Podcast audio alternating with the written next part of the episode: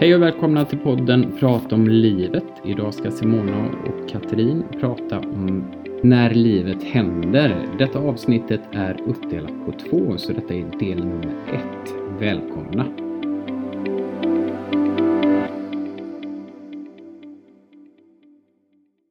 Ja, idag.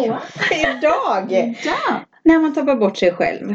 I en separation, skilsmässa eller någon sorg. Eller när man helt enkelt måste göra en omstart. Ska vi prata om idag. ja, lite så. Jag brukar kalla det för när livet drabbar en när man inte väljer själv.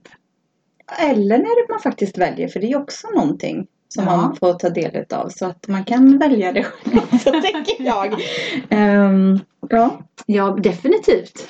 Ja, så vi tänkte som vanligt dela med oss lite av våra erfarenheter och lite tankar och sånt man har snappat upp genom, genom åren när det gäller det här. Man känner ju alltid någon som har upplevt någonting.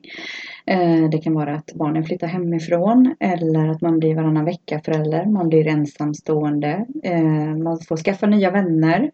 Man får också kanske träffa en ny kärlek. Man får bonusfamilj. Man får eh, göra en liten rannsakan av sig själv, vem man är, hitta tillbaka. Man kanske vill bli en helt annan person också. Ehm, Ett nytt liv som väntar och hur man ska forma sitt nya jag. Ja, Det är väl lite det vi ska försöka klämma in här idag. precis.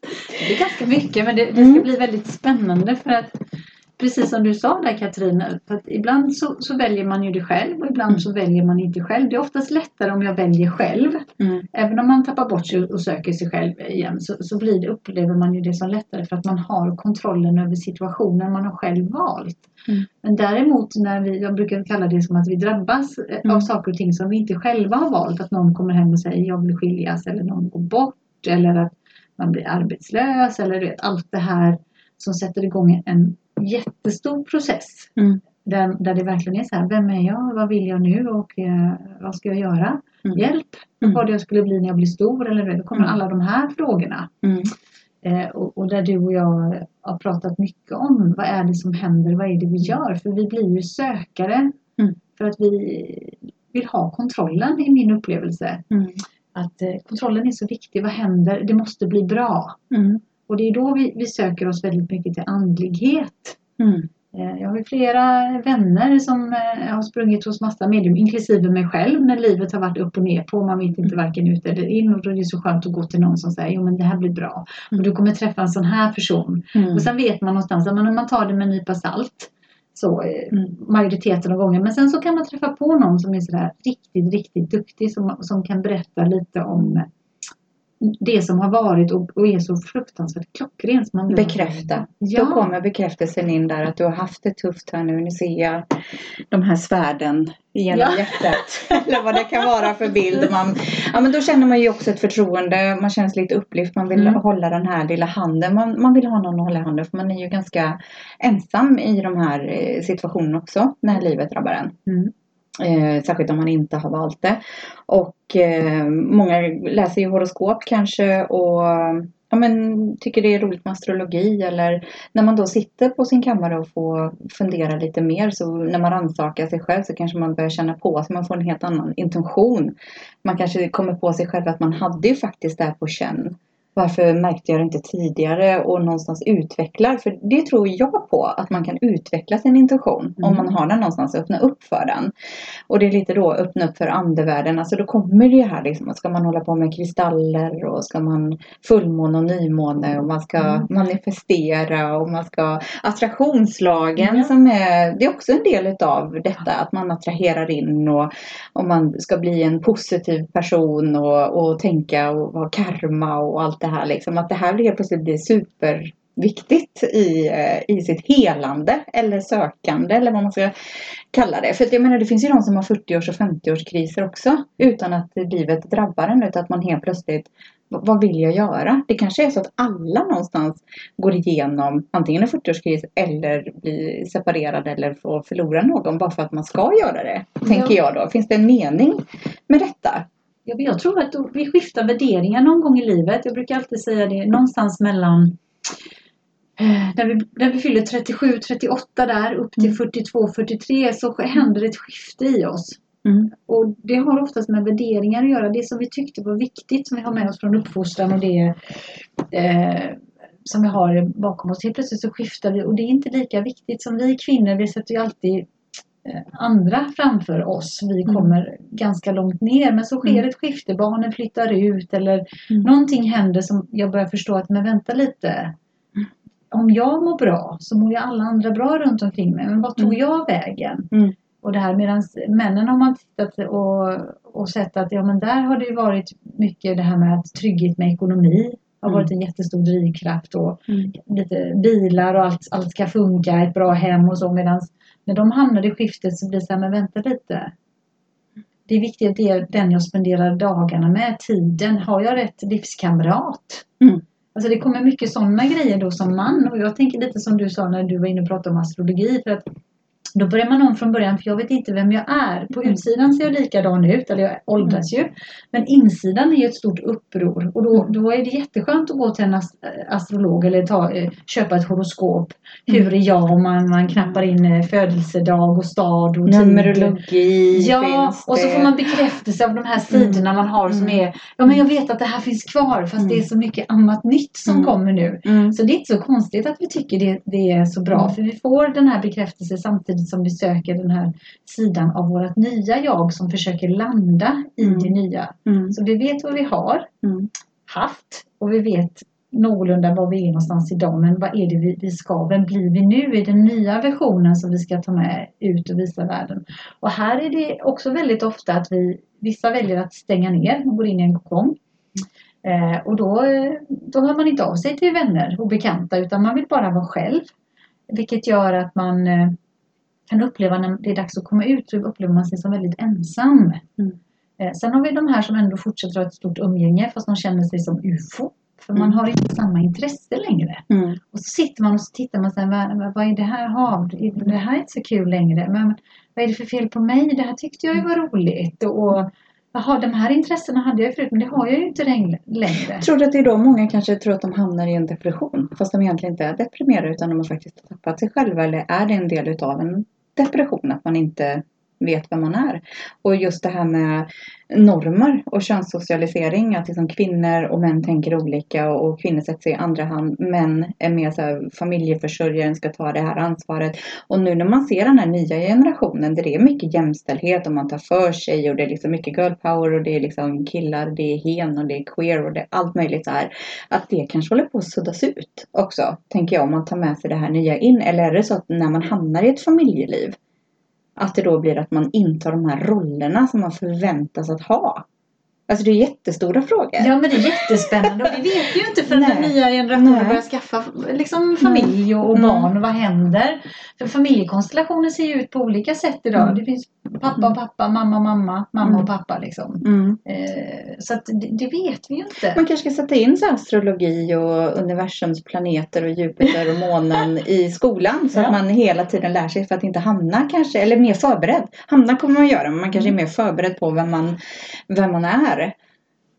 Ja, det kan det, kan det vara. Alltså, det det, det, det Ja, finns ju massa ja, idéer och det är ja. jätteroligt att, att, att se och spåna på vad, vad är det man kan sätta in i skolan för att Mm. underlätta för framtiden. Jag, jag kan Mm. önska eh, många som har kommit till mig när de är i 20-årsåldern. Jag, jag tyckte att de varit så himla modiga och tänkte Mm. att tänk om jag hade vågat kom, gå till Mm. någon när jag var i den åldern Mm. och få med mig en massa verktyg. Mm. För, för att det är ju inte ovanligt att just där i 20-årsåldern när vi Mm. går ur skolan eller vi, vi börjar ett yrkesliv eller går på universitetet och vi märker att vissa får förhållanden. Så vi känner att vi inte är barn längre. Mm. Utan nu är vi vuxna. Hur ska vi förhålla oss till det här? Eh, och där har jag märkt lite där du var inne på ångest Katrin. Det här att när man tappar bort sig. Inte riktigt kanske skulle jag säga tappa bort sig. Utan man börjar upptäcka vem man är. Man frigör sig. Frigör sig. Och då, då är det många som förknippar eh, sorg Mm. med ångest, när de Mm. upplever sorg. Och, och jag har pratat ganska mycket om det här och sagt så här, men lite fint, eh, vi har gått in på det så att de får själva komma på att men Mm. det kanske är en sorgeprocess jag går igenom nu. Från Mm. att jag har ett kliv i vuxenlivet och det andra, när jag kommer Mm. hem till mamma och pappa så är jag fortfarande liten och så går man Mm. in i den här Rollen, precis. Så att det följ, följs åt. Ja. Och sen så har vi 30-årsåldern när vänner Mm. och, och alla får sambos eller gifter sig och skaffar barn och man Mm. inte själv är där och, och man upplever att folk liksom har börjat få jobb eller man har Mm. startat eget och så Mm. Tänker man sig, vem är jag nu då? Och så börjar man få barn och familj Mm. och så kommer man till 40-årsåldern och sen 50 Mm. Så det pågår. Jag Mm. kan känna själv nu när jag är i 50-årsåldern att jag är jätteskön. Så jag hoppas verkligen jag har krisat färdigt. nu, nu, nu är det bra. Ja. Jag tror att jag vet vem jag, vem jag är nu och vem jag kommer att bli. Mm. Återigen, för eftersom vi förändras hela tiden och det är jättejobbet som jag har gjort under flera års tid. Jag kan nästan säga att är sju års tid har jag inte gjort något annat. Än, och känns det som meditera och sådär. Och komma på vem jag är, vad är det jag vill, att stå upp för mig själv. Alltså självkänsla, Mm. självförtroende, självrespekt. Mm. Och jag känner mig så privilegierad att få kunna hjälpa andra med det idag på Mm. ett helt annat sätt. Mm. Men det gör också, jag tänkte på det du sa också för att återkoppla till det med happy happy att jag ska vara så jävla glad hela tiden och så Mm. jävla tacksam för det hör man ju hela Mm. tiden. Precis. Men glädje vill jag säga kan vara en neutral känsla ibland för Mm. vissa. Att bara få känna neutral, att inte få känna minus, liksom det här sor- Mm. sorgen eller så, utan bara få andas lite. Mm. Eh, och man behöver inte alltid vara så glad. Det som man behöver tänka på det är ju att min inställning, vad det är jag väljer att se Mm. i min situation eller Mm. i omgivningen. Det är ju det som påverkar om det blir en god känsla eller om det blir en tråkig känsla. Mm. Det, här tråkiga, är rosen taggig och jävlig eller doftar den gott? Det bestämmer ju jag beroende Mm. på mitt humör. Mm. Och där kommer ju också självkänslan in och Mm. självförtroendet. Att jag kan faktiskt säga att den här blomman luktar gott. Och skita i lite i vad andra tycker om det. För jag tycker det. Det här är viktigt för mig. Det här är ett bra, bra värde. Eh, så det handlar ju om, om det också. För det finns ju de som inte kanske vill ha kontroll. Som är mer manjana. Skitsamma. Jag landar alltid på fötterna. Det här är inte så viktigt. Det här ordnar sig. De vill ju inte ha den här kontrollen som kanske jag upplever att de flesta kanske någonstans vill ha. Man vill ha en plan. Man vill ha en buffert. Man vill ha sina pengar på kontot. Man vill veta vad man ska göra på semestern till sommar. Liksom rutiner, kontroll. Ehm, och de bitarna att det här är, och det finns de människorna som inte har det. Det kan jag ju vara med på för att jag tycker om att det ska vara inte 100% kontroll utan en, en liten plan. För jag är otroligt spontan som person. Så någonstans måste det finnas utrymme att rucka runt lite på det här. Ehm, och att inte vara så stelbent. Många som kanske bor i, i ett och samma hus i, i 15 år. För mig så känner jag ju så svettigt längs ryggen. Vad kan jag missa då? Så att då kanske man inte har den här kontrollen och är lite mer manjana. Men ändå så blir det en konflikt i sig själv. För det kanske är för att det är vad som förväntas utav en. Ja, och jag tror att alla, vill jag nog säga, alla vill ha kontroll fast på olika sätt. För de här Mm. människorna som man upplever manjana, mm. manjana, de har ändå kontroll fast på andra saker som de Mm. tycker är viktiga att ha kontroll över. Så att man vet vad det är som händer. Det är kanske de som tvättar strumpor i såna här tvättpåsar. För att ha kontroll över strumporna. Jag vet inte. Eh, Medan att ah, nu är det bara en här, nej, men då slänger Ja. jag den. Det är inte så konstigt. Nej. Eh, nej men de kanske har kontroll på andra saker. Mm. Eh, men just det här att hitta sig själv och, och rannsaka sig själv. Man får ju ganska, gå ganska långt ner i, i källaren ibland och möta, möta sig själv. Och det är ganska obehagligt. Att eh, inse vem man är nu igen. För någonstans så tror man att man, man är på ett visst sätt, man har värderingar. Men man har ju blivit mycket präglad av, av livet, utav arbete, utav vänner, eh, media som har ganska stort eh, eh, inflytande på oss. Och någonstans, ve- vem är jag mitt i allt det här? Och någonstans så, så är man på väg ur, ur, eh, ur det tror man. Men inser att man har kanske lång väg att gå i alla fall. Och vem vill man bli? Vad har man för målbild? Vad, hur, vad har man för syn på sig själv? Är man rättvis? Är man för hård? För då upplever jag att kvinnor oftast är kanske lite för hårda eh, mot sig själva, vem de är och lite förväntansbilden, det här duktiga flicka vi har pratat om tidigare, liksom att det, det är också någonting som påverkar. Eh, jag har ett jättebra verktyg när jag ska ta lite beslut som jag fick lära mig för kanske sju år sedan. Mm. Vad är det värsta som kan hända? Om jag tar det här beslutet, om jag gör si eller så.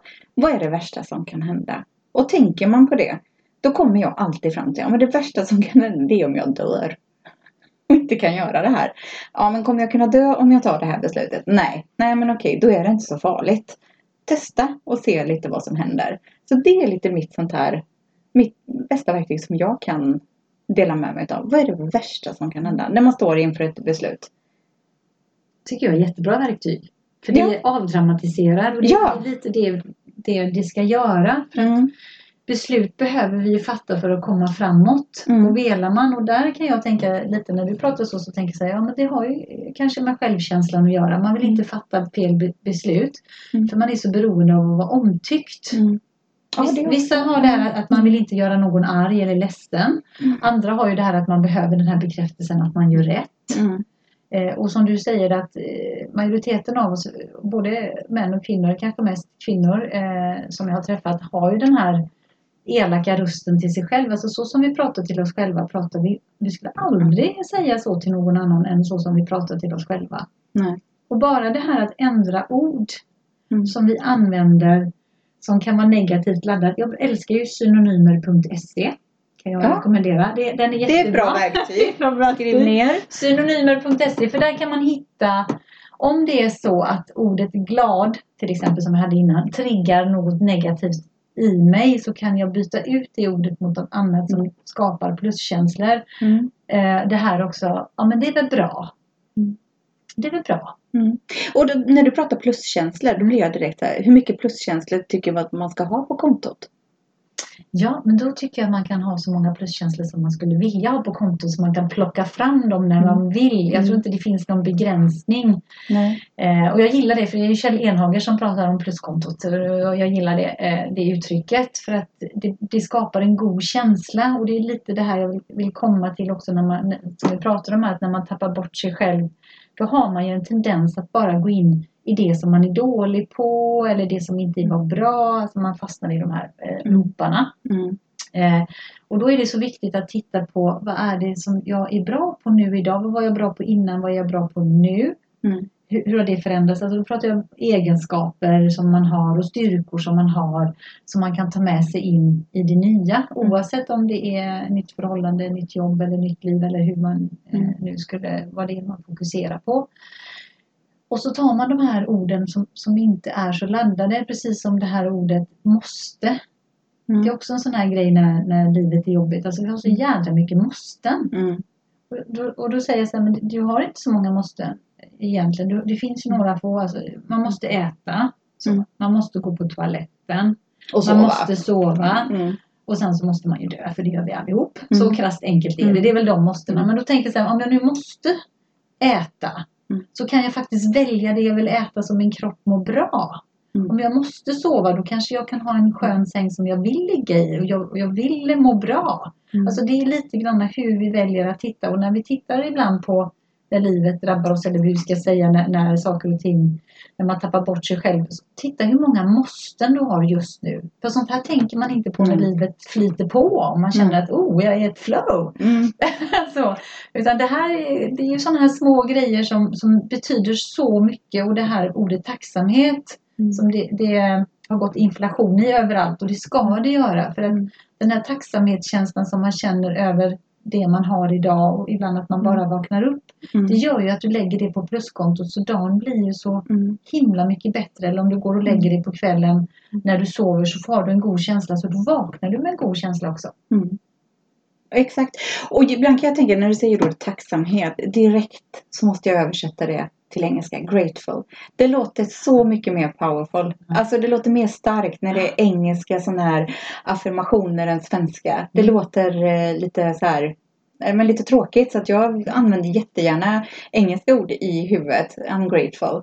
Eh, för då, då, det känns mycket bättre för mig. När det gäller de här eh, att man ska vara så tacksam. Att man är, är detta för, för livet. Att man faktiskt mår bra. Man har tak, ett tak över huvudet. Man har eh, vänner. Alltså de här grejerna som någonstans blir viktiga när livet rampar en helt plötsligt. Eh, så det. Ja, men det är spännande. Jag tänkte också eh, det här med attraktionslagen var du inne på. Mm. Eh, Jag kallar det att man planterar saker i det undermedvetna. För mig är det exakt samma sak. Sen om Mm. man vill att det ska vara lite mystiskt och lite häftigt och att det är någonting där ute som bestämmer. Då kan man sen Mm. kalla det för attraktionslagen. Det är jättebra. Och, jag, Mm. och, och vad vi gör då det är ju faktiskt det här att vi kopplar på alla våra sinnen. Mm. Så när vi tänker att det är någonting som vi vill ha eller vi drar oss mot Mm. kan vi få en visuell bild Kan vi känna känslan i kroppen? Kan vi dofta det? Liksom? Och kan vi höra ljudet? Mm. Och så bara liksom vara i det för en stund och så bara släppa det. Då har vi planterat det i vårt undermedvetna. Mm. Och det blir ju lite som ett mantra. Så jag kan säga det att lyssna på er själva också när ni pratar nu om framtiden. Vad är det jag säger? För det, det är det du gör. För du, du lägger på en känsla där automatiskt. Så ibland när folk kommer till mig och pratar väldigt negativa saker. Då säger jag ja men jag tror dig. Du kommer hamna där. Du kommer gå dit. Jag är helt säker. Och då ser de ut som frågetecken. Mm. Och då förklarar jag för dem vad det är de gör. Så säger jag kan du vara snäll och vända på det och titta på vad är det du vill. Mm. Känn den här goda känslan. Mm. Hör det. Mm. Dofta det. Liksom, var där. Våga ha fel om dig själv då. Ja. Våga snubbla. Ställa dig upp. Ta lite skrubbsår. För du har ändå försökt. Du ändå gett dig en ärlig chans att faktiskt eh, leva. Vad det nu betyder för olika människor. Liksom att, le, att leva livet. Eh, leva livet är det att göra karriär. Leva livet är det att, att skaffa familj. Leva livet är det att resa jorden runt två, tre gånger. Det är, det är så olika för alla och ingenting är fel. Jag tror att det är där man också behöver vara lite schysst mot sig själv. Att, eh, att inte göra det. Ja, men, och jag tror mycket när du säger det här rätt och fel och det här ordet framgångsrik och, och Mm. Eh, så där man, eh, och då upplever man det, det blir en sån tyngd. Det blir Mm. lite ångest, ah, jag är inte så framgångsrik och, jag är inte som den och den. Utan vi Mm. jämför oss med alla andra och det här ordet också livskvalitet vill jag skulle Mm. få in och lycka. Titta på vad betyder det för dig och Mm. jämför det inte med någon annan. Utan bena ut, det här är livskvalitet för mig. Det här är lycka för mig. Det här är, här är jag framgångsrik. Mm. Och så njut av den känslan och se vad långt du har kommit. Fast är inte det lite jante att faktiskt njuta då av sitt liv? Om man ändå känner att man är på en plats där man är. Att man är nöjd. Är det okej att vara nöjd? Ja, det, Jo, det är klart att det är okej det, att vara nöjd. Men men alltså... det betyder ju inte att, att, att, att jag ska stanna där för Mm. alltid. För att vi har ju oftast vi har ju drömmar om framtiden. Vi, vi vill uppnå flera olika saker. Mm. Men att om man är grateful i, i nuet Mm. Så. Och jag är nöjd, jag är grateful, jag är nöjd men jag vet att jag är på väg till nästa hållplats. Jag brukar Mm. inte säga hållplatser. Mm. Eh, och då vet jag att nej, men då är jag på väg, då är jag på rätt väg. Mm. Och jag kommer komma dit och då läggs alla pusselbitar på plats. Och då kommer vi in på det här med synkronicitet också. Mm. Eh, som kommer oftast när vi, när vi vet vad vi vill och vi är tacksamma över det vi har. Mm. Då hör vi saker, vi ser saker för vi vet vad vi ska som kommer att föra oss längre fram. Vi träffar på någon person som liksom kan guida Mm. oss dit vi ska. Mm. Och, eh, och det är häftigt att se när det händer och då har man kommit så långt att men vänta lite, nu börjar jag känna, nu Mm. händer det saker och ting. Jag börjar bli nyfiken. Mm. Ja, men jag kanske inte är så dum ändå. Det händer ju Mm. bra saker. Men herregud, klappa mig på axeln. Mm. så. Och det är Det är man själv som gör jobbet. Mm. Och det måste man ju förstå att det är man själv. Det finns ingen annan. För det är liksom någonstans man har mantrat in i, i huvudet. Att Ja. det är okej. Och- Men det skulle jag faktiskt vilja säga att, att det här att plocka utifrån och stoppa in som man ser Mm. hos andra eller faktiskt då återigen när man, eh, man tappar bort sig själv så kan man springa hos väldigt många gurus och, och man läser väldigt mycket självhjälpsböcker och allt sånt där. Och man kan plocka friskt för det ska man göra. Mm. Det enda som jag skulle vilja ge som en liten nyckel eller ta med sig det är att det börjar alltid inifrån. Mm. Du kan bara ändra dig själv, ändra din inställning, din attityd. Eh, Du kan inte ändra någon annan för att underlätta livet för dig. Du behöver göra jobbet själv. Sen när du har kommit och blivit så stark att du bara inser att "Ja, men det här behöver jag hjälp med. Mm. Ja, då har du kommit så långt så då kan du fråga rätt person med rätt kompetens också Mm. som, som kan hjälpa dig vidare. Och då när du frågar om hjälp Mm. då blir du väldigt konkret i att det här behöver jag hjälp med för att komma vidare. Mm. Så det inte blir, nu ska jag dra, du som jobbar med, med rekrytering och så när någon kommer och så säger så här, "Ja, men jag, jag jobbar jättegärna, jag jobbar med allting, jag kan jobba med allt, ge mig bara ett jobb. Mm. Precis. Och då är det så här, okej. Då börjar vi beda så här. När jag säger att du ska jobba med detta eller detta, vad tänker du då? Nej, nej, precis. Och då, ja, nej, men jag tror att i, i de stunderna så lär man sig samtidigt som man inte vill vara den som läxar upp utan man vill skicka med någonting. Mm. Jag tänk lite på hur du uttrycker dig. Jag förstår att du vill ha ett jobb Mm. för att du behöver köpa den där sköna sängen och betala dina räkningar och de här bitarna. I get it.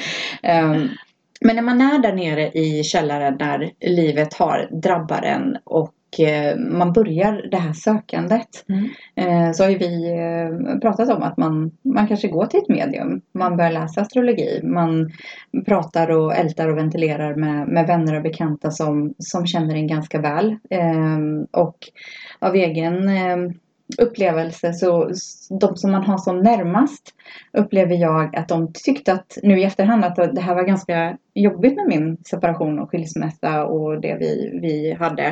Eh, för de visste inte riktigt hur de skulle hantera en sån ledsen person som jag då var. Och då blev de i närmaste eh, kretsen och cirkeln. De, de blev lite, jag upplevde att de inte lämnade mig i sticket. Men nu i efterhand förstår jag att de visste inte riktigt hur de skulle göra.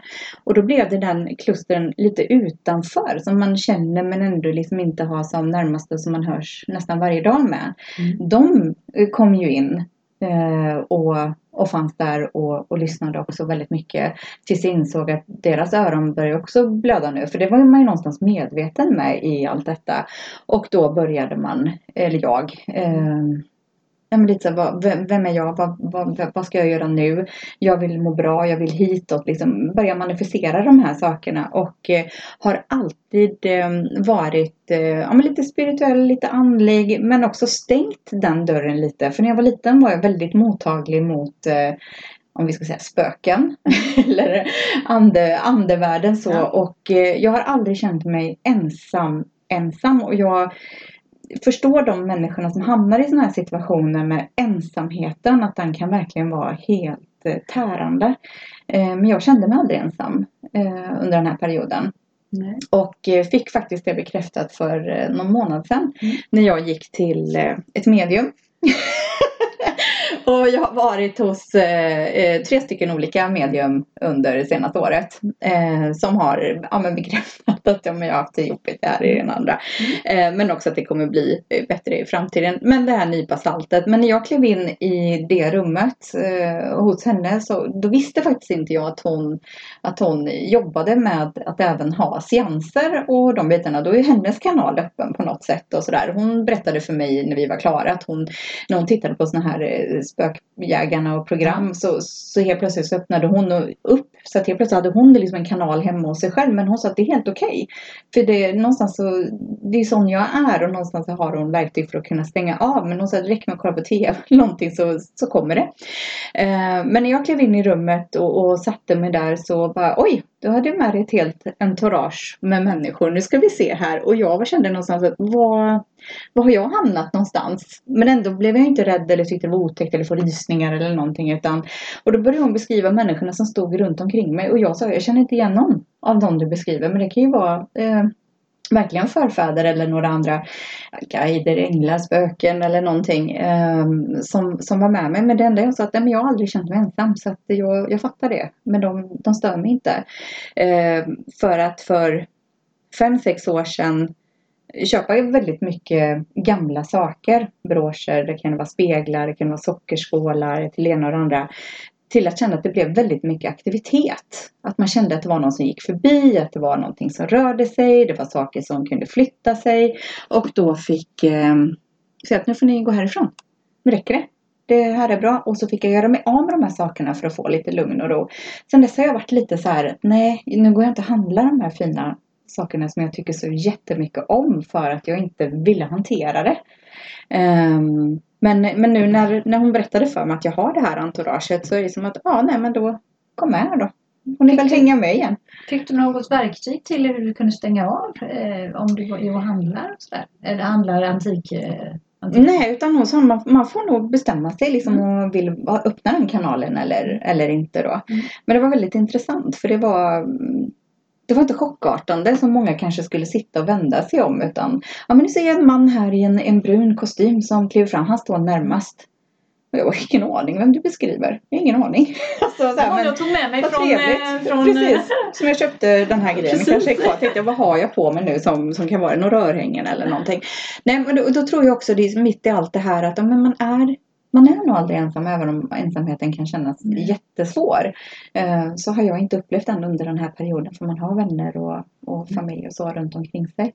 Jag tror också precis som du säger lite. Jag tror gemene man att alla har vi någonting inom oss Ehm, där, där vi har det andliga. Sen om vi väljer att utveckla det eller inte. Vissa Mm. föds man märker ju små barn kan man höra säga massa, massa Mm. saker eller typ Mm. att ja men nu är morfar här och, och så och man bara åh nu får man en rysning, vad menar de Ja. liksom? Eh, morfar har inte levt på väldigt länge. Nej. Eh, så att barn verkar ha mer, det är så där, om man pratar om kanaler och sen så ju äldre vi blir så, så lyckas många stänga ner men man kan, precis som du säger tror jag också, och jag har varit med om det flera gånger och sett, att man kan ju öppna upp på olika sätt. Mm.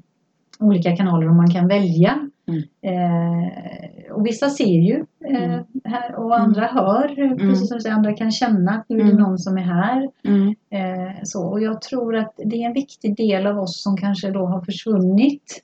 Och det tror jag mycket under häxprocessen. Alltså det försvann jättemycket kunskap och, och så som var när det var. Mm. Faktiskt att alla de här kvinnorna som man eh, tog död på, brände på bål och, och Mm. dränkte och allt vad det var för något. Att de hade så mycket kunskap att vi har förlorat så mycket kunskap under flera generationer. Men att Mm. någonstans tror jag nog att det ligger i våra DNA. Så att när vi blir sökare eh, både män och kvinnor. Mer kvinnor som jag upplever när, när jag har varit på sådana olika forum. Eh, så letar man lite efter rötterna och lite vem är jag? Och det blir en del av, det är ju en Mm. del av ens identitet och man börjar bejaka det. Det blir inte Mm. så skrämmande längre eller man låtsas, låtsas, vill inte låtsas om det utan man, man ser det lite för vad det är. Mm. Och så accepterar man det på ett helt annat sätt Mm. tror jag. Mm. Eller att man har de här öppna kanalerna för att, precis som du säger, som att det är i ens DNA. För då tänker jag ju ofta mycket på universum och planeterna, astrologi, hur stjärnorna står och de här olika planeterna och vad som händer, vad man kan känna när Merkurius går i retrograd eller vilka som är en styrande planet och de här bitarna. Att liksom universum, det kanske är till och med de som påverkar för att vi ska ha den intentionen att det kanske finns de här ja, eh, utomjordingarna eller vad man ska kalla det som, som gör lite experiment med oss. Vi kanske är experiment om man börjar tänka helt eh, existentiellt här nu. Men, men just det här att astrologin har ju funnits så länge för att få reda på månader, klockor, tid, allt det här liksom med, med planeten, att det kommer olika årstider här, månen, ebb och flod, att det, det påverkas väldigt mycket och därför så blev det en sån självklarhet för mig att grotta ner mig. Vad händer vid en fullmåne och nymåne? Ja, nu är det fullmåne här snart Yes, det är det. Och många säger att men de känner en orolighet, att de kanske inte kan sova. Ja, absolut, det är väl olika dragningskrafter. Men känner man att man är påverkad någonstans, försök då öppna upp det om man är intresserad och vill. För att någonstans hitta eh, svar på, på andra saker eller kanske manifestera eller skriva ner saker att när en ny fullmåne går in i liksom en ny era och det är jättelätt att hitta eh, om man går in på månen.se till exempel när de olika fullmånarna och, och det är. För någonstans är det inte intressant med ebb och flod att det är månens dragningskraft som gör att det är det. Det är ju ingenting annat. Mhm. Så att därför blir det att, eh, men det här med, med astrologi och vilket eh, stjärntecken man är född i och vart man hade eh, sin ascendenttecken till att vara, vart man har månen, de här olika husen och hur, när planeterna flyttar sig. Det var ju en konjunktion i, i januari till exempel där eh, det har inte hänt på 200 år. Och vad som hände då, det var ju helt eh, magiskt tyckte många och man kunde känna vissa förändringar och nu kanske de senaste tre veckorna så tycker man att det, saker och ting kanske har varit lite stagnerat, att det liksom inte händer inte så mycket. Men det är för att Merkurius har backat här nu och nu vänder han framåt så nu kommer allting kännas mycket lättare under en tid framöver. Och då kan jag tänka sig om det får mig att må bra, absolut, då då, då får jag ju tänka på det. Bara det, det hjälper mig framåt i mitt mående.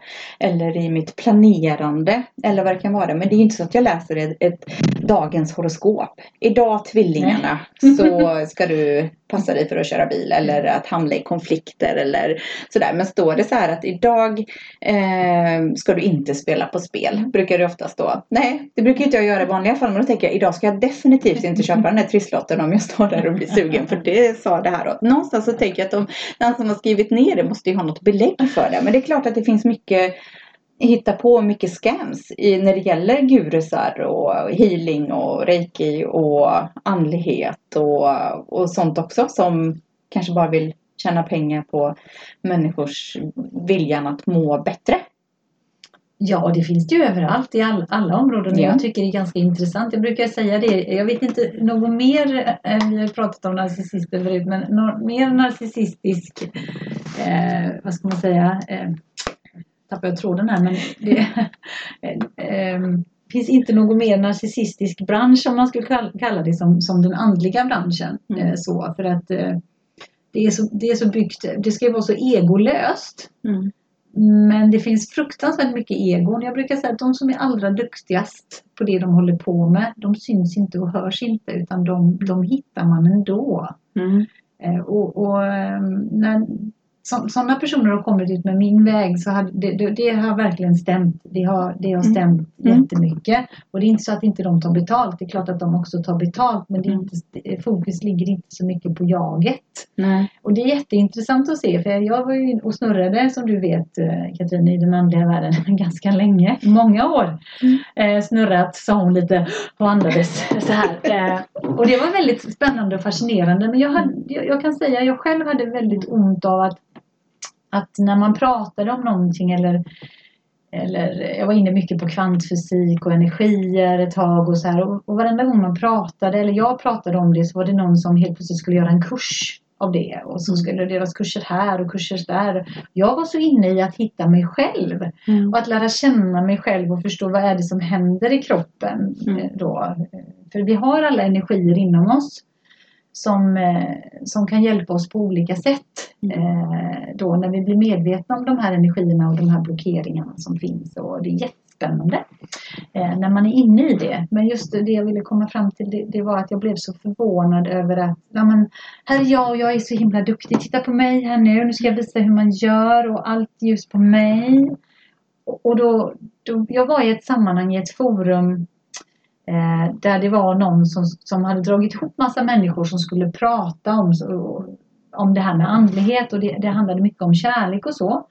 Och när jag kom in och så tittade jag och då ser jag så här, aha, där har vi de här yogamänniskorna där. eh, Så, där har vi de här mediummänniskorna där. Här har vi de här människorna, astrologerna är där och där är de här människorna som sysslar med healing. Och där är, alltså det, det, man kunde, det var som att gå på en after work och se att men där står arkitekterna och där står vårdpersonalen och där står juristerna och där står Mm. byggarna. Alltså, Mm. det, det är så roligt att se för det är ingen skillnad, för mig idag, det, det är ingen skillnad. Nej. Så, eh, och jag tycker det var, det var så fantastiskt att se. Då var jag mitt inne i det och förstod inte utan blev bara mer irriterad och, och, och den här personen som höll det här eh, var faktiskt en man eh, och, och jag var så nyfiken för att personen skulle prata om en viss sak då. Eh, och till slut eh, så gick det tre dagar och personen kom liksom inte fram till det här liksom magiska. Vad är det det handlar om? Liksom, Mm. Fasiken, ge mig det. Så av någon konstig anledning så, så hamnade jag mitt emot den här personen som hade stått och pratat. Och, och då är jag ju så nyfiken och säger men du, du har inte liksom berättat vad, vad, är, vad är syftet, vad är innebörden, vad är liksom? Mm. Och den här personen blev så arg. Han blev jättearg på mig. Och bara liksom Ja, sa något jättetyket och, och bara Och jag bara kände så här, men herregud vilken dålig Och jag blev så här, jag tappade det för jag kände bara så här, men den här människan har, har jättedåligt självförtroende, självkänsla. Det var inte så att jag ifrågasatte att han var en bluff utan jag bara ifrågasatte liksom Ville veta liksom när ska du komma till the magic? Mm. Give me the magic! Jag satt där tre dagar och väntade. Och sen bara alltså inser jag att nej men herregud Simona, det finns inget magic. Utan det är ju det du har inom dig. Mm. Och det, det är liksom det du utstrålar. Mm. Så. Och det, det är liksom inte... annat. För, för man känner ju av människors energier lite när du är inne och pratar om det. Att när någon inte är i sin fulla potentiala jag som man brukar träffa dem i. Då brukar man ju ställa frågan Hur mår du? Och då märker man att ja, men det, det är inte så bra. För det märks. Alltså på energierna. Eller så är man mer mottaglig för någon annans energi. Att någonstans känner man av. Att Mm. man ser människan i, i rummet, i sammanhanget. Eller ehm, Ja, jag tycker det är så lustigt när just den frågan, hur mår du? Eller Mm. hur är det? mm, Och så säger man, nej men det är jättebra, du vet att eh, ja, men jag är så efterfrågad nu och jag har så mycket jobb och, och du vet, eller jag, eller där, till exempel, ja men nu har jag startat ett nytt företag eller du vet, jag har precis blivit befordrad. Mm. Så blir man så här, ja men det var inte det jag frågade, liksom, jag vill veta hur är det med dig som människa liksom. Hänger du med i svängarna? Hinner du njuta av ditt nya jobb och din familj och ditt liv? Ja. Eller, alltså att man kanske ska våga fråga sig, hur mår jag idag? Mm. Hej, god morgon! Ja, Titta sig själv i så. spegeln. Hur mår vi idag? Ja. En skala 1 till 10. Ja men 8 idag. Ja. Härlig inställning. nu går vi in. Ja men det är en tvåa idag. Varför då? Nej men jag var ju vaken i natt. Ja. Eller vad det nu kan vara. Ehm, ja. Ja, för svarar man så som jag sa nu lite det här, Mm. eh, då, då ska man veta, då är man verkligen att man har tappat bort sig själv. För att då, då, eh, Mm. då kan man inte prata om något annat. Precis som du sa här nu Katrin, att man ska ställa sig frågan. Kanske varje dag. Mm. Vakna upp. Ge sig en komplimang. Mm. I spegeln. Även om man kanske har håret åt alla håll på morgonkvisten. Att någonstans idag gäller det. Menar du det Katrin, att du inte vaknar upp så här vacker som det är nu utan att du har Jo, håret på ända? jo, jo. Det är Dallas varje dag. Jag lägger mig med smink. Nej, skämt åsido. Nej, men faktiskt är det svåraste som finns för väldigt, väldigt många. Majoriteten av oss är det att, att titta sig i spegeln på morgonen och så.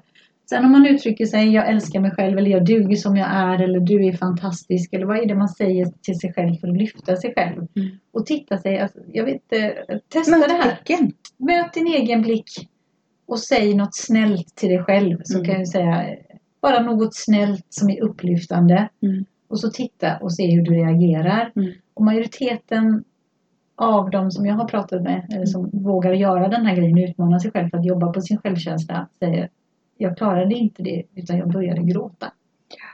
Mm.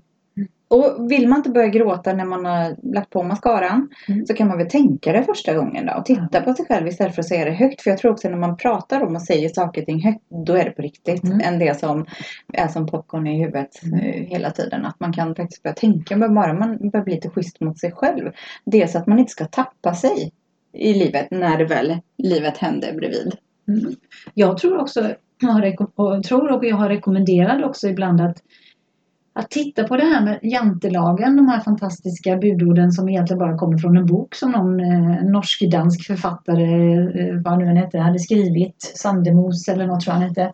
Och skri- har skrivit den här om det här lilla byn som heter Jante med de här lagarna. Du ska inte Mm. tro att du är något, du ska inte tro att du är bättre än vi, du ska inte tro att du kan lära oss något. Varför inte då?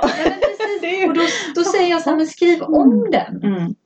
Läs den och se hur mycket har du i dig just nu. Mm. Och hur mycket liksom, du, kan du släppa? Hur Mm. mycket kommer egentligen från uppfostran, från skolan och det här? Vi har ju det jättemycket.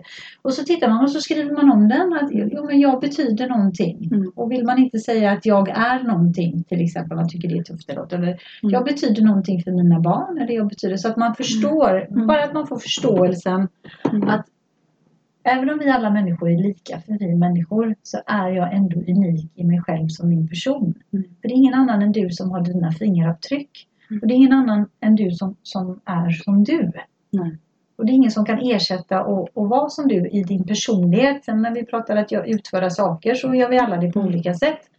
Men att man tittar och börjar förstå och faktiskt acceptera, men jag är unik. Jag duger som jag är. Mm.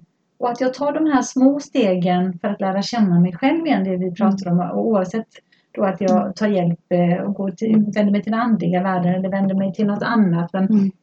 Bara så att jag, jag tycker att, liksom att men det är helt okej. Mm. Vad skönt. Jag börjar lära Mm. känna mig själv. Jag får lov att, att vara och vila i mig. Mm. Och där kommer vi in lite på mindfulness också. Mm. För att arbeta lite med den, att Mm. vara här och nu i nuet. Mm. För det är ju också så här att när livet blir lite jobbigt så har vi en liten försvarsmekanism. Eh, och jag var inne på det och sa det, antingen så time-warpar vi bakåt, alltså tidsmässigt. Mm. Hjärnan är inte logisk, kommer inte någonsin vara. Så när vi tänker på situationer från förr, kopplar på hjärnan så skapar vi känslor inom oss. Som eh, vi hade då, som inte är aktuella nu. Så, som kan stoppa oss och, och vi kan leva väldigt mycket i dåtid. Mm. Eller så har vi de här människorna som lever väldigt mycket i framtiden. Mm. Och eftersom jag lever så mycket i framtiden och jag ser att jag är framgångsrik och jag gör så mycket saker så, så kan jag få dålig självförtroende och självkänsla när jag kommer in i nuet för att jag lever så mycket framåt. Mm. Så att om man då bara kan hitta och förstå att ja, men här och nu, Mm.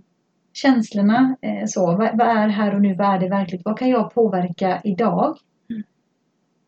Så, till det jag vill. Precis, och många säger stanna upp. Mm. Det är väl lite det mindfulness Mm, handlar om, mm. stanna upp då. Och någonstans som jag bär med mig att känslor är inte logiska någonstans. Oavsett om det är bakåt eller framåt. Så känslor, det vi med oss och man kan uppleva saker och man kan ja, vad som helst. Men de är oftast inte logiska. Och jag tror att strider man mot det och vill att det ska vara logiskt. Utan istället för att ja, nu är det så här. Det är så här känner jag nu idag. Och sen så kanske man, om man ska träffa, eh, om man ska bli kär eller någonting. Att varför jag kär den här personen. Eller varför jag blivit förälskad eller attraherad. Eller kär tar ju kanske tid. Men det kan ju bli det jättesnabbt någonstans. Så att känslor är inte logiska. För någonstans det här är ju en personlighetstyp som jag kanske inte alls brukar vara. Men någonstans måste man också förstå att nej, men du är inte som du var eller brukade vara då heller. Utan här och nu så, så passade det väldigt bra att det här skulle kanske vara för en kort eller en lång sekund. Och lite det här att att gå vidare när livet händer också. Att våga öppna upp det. Att behöver man ha hittat sig själv innan man hoppar in i en ny relation om man har blivit enkel, enkelman eller skilt sig eller separerat eller vad det nu kan vara. Um, för jag har så svårt för det här med att älska dig själv först innan du kan älska någon annan. Tack för att du har lyssnat på oss här idag och vi hoppas att du vill lyssna på nästa avsnitt. Vi tar jättegärna emot feedback, eh, frågor, funderingar, tankar från dig som har lyssnat och då får du jättegärna mejla till katrin och simona.gmail.com och följ oss jättegärna på Instagram under, Instagram under samma namn Katrin och Simona. Hejdå!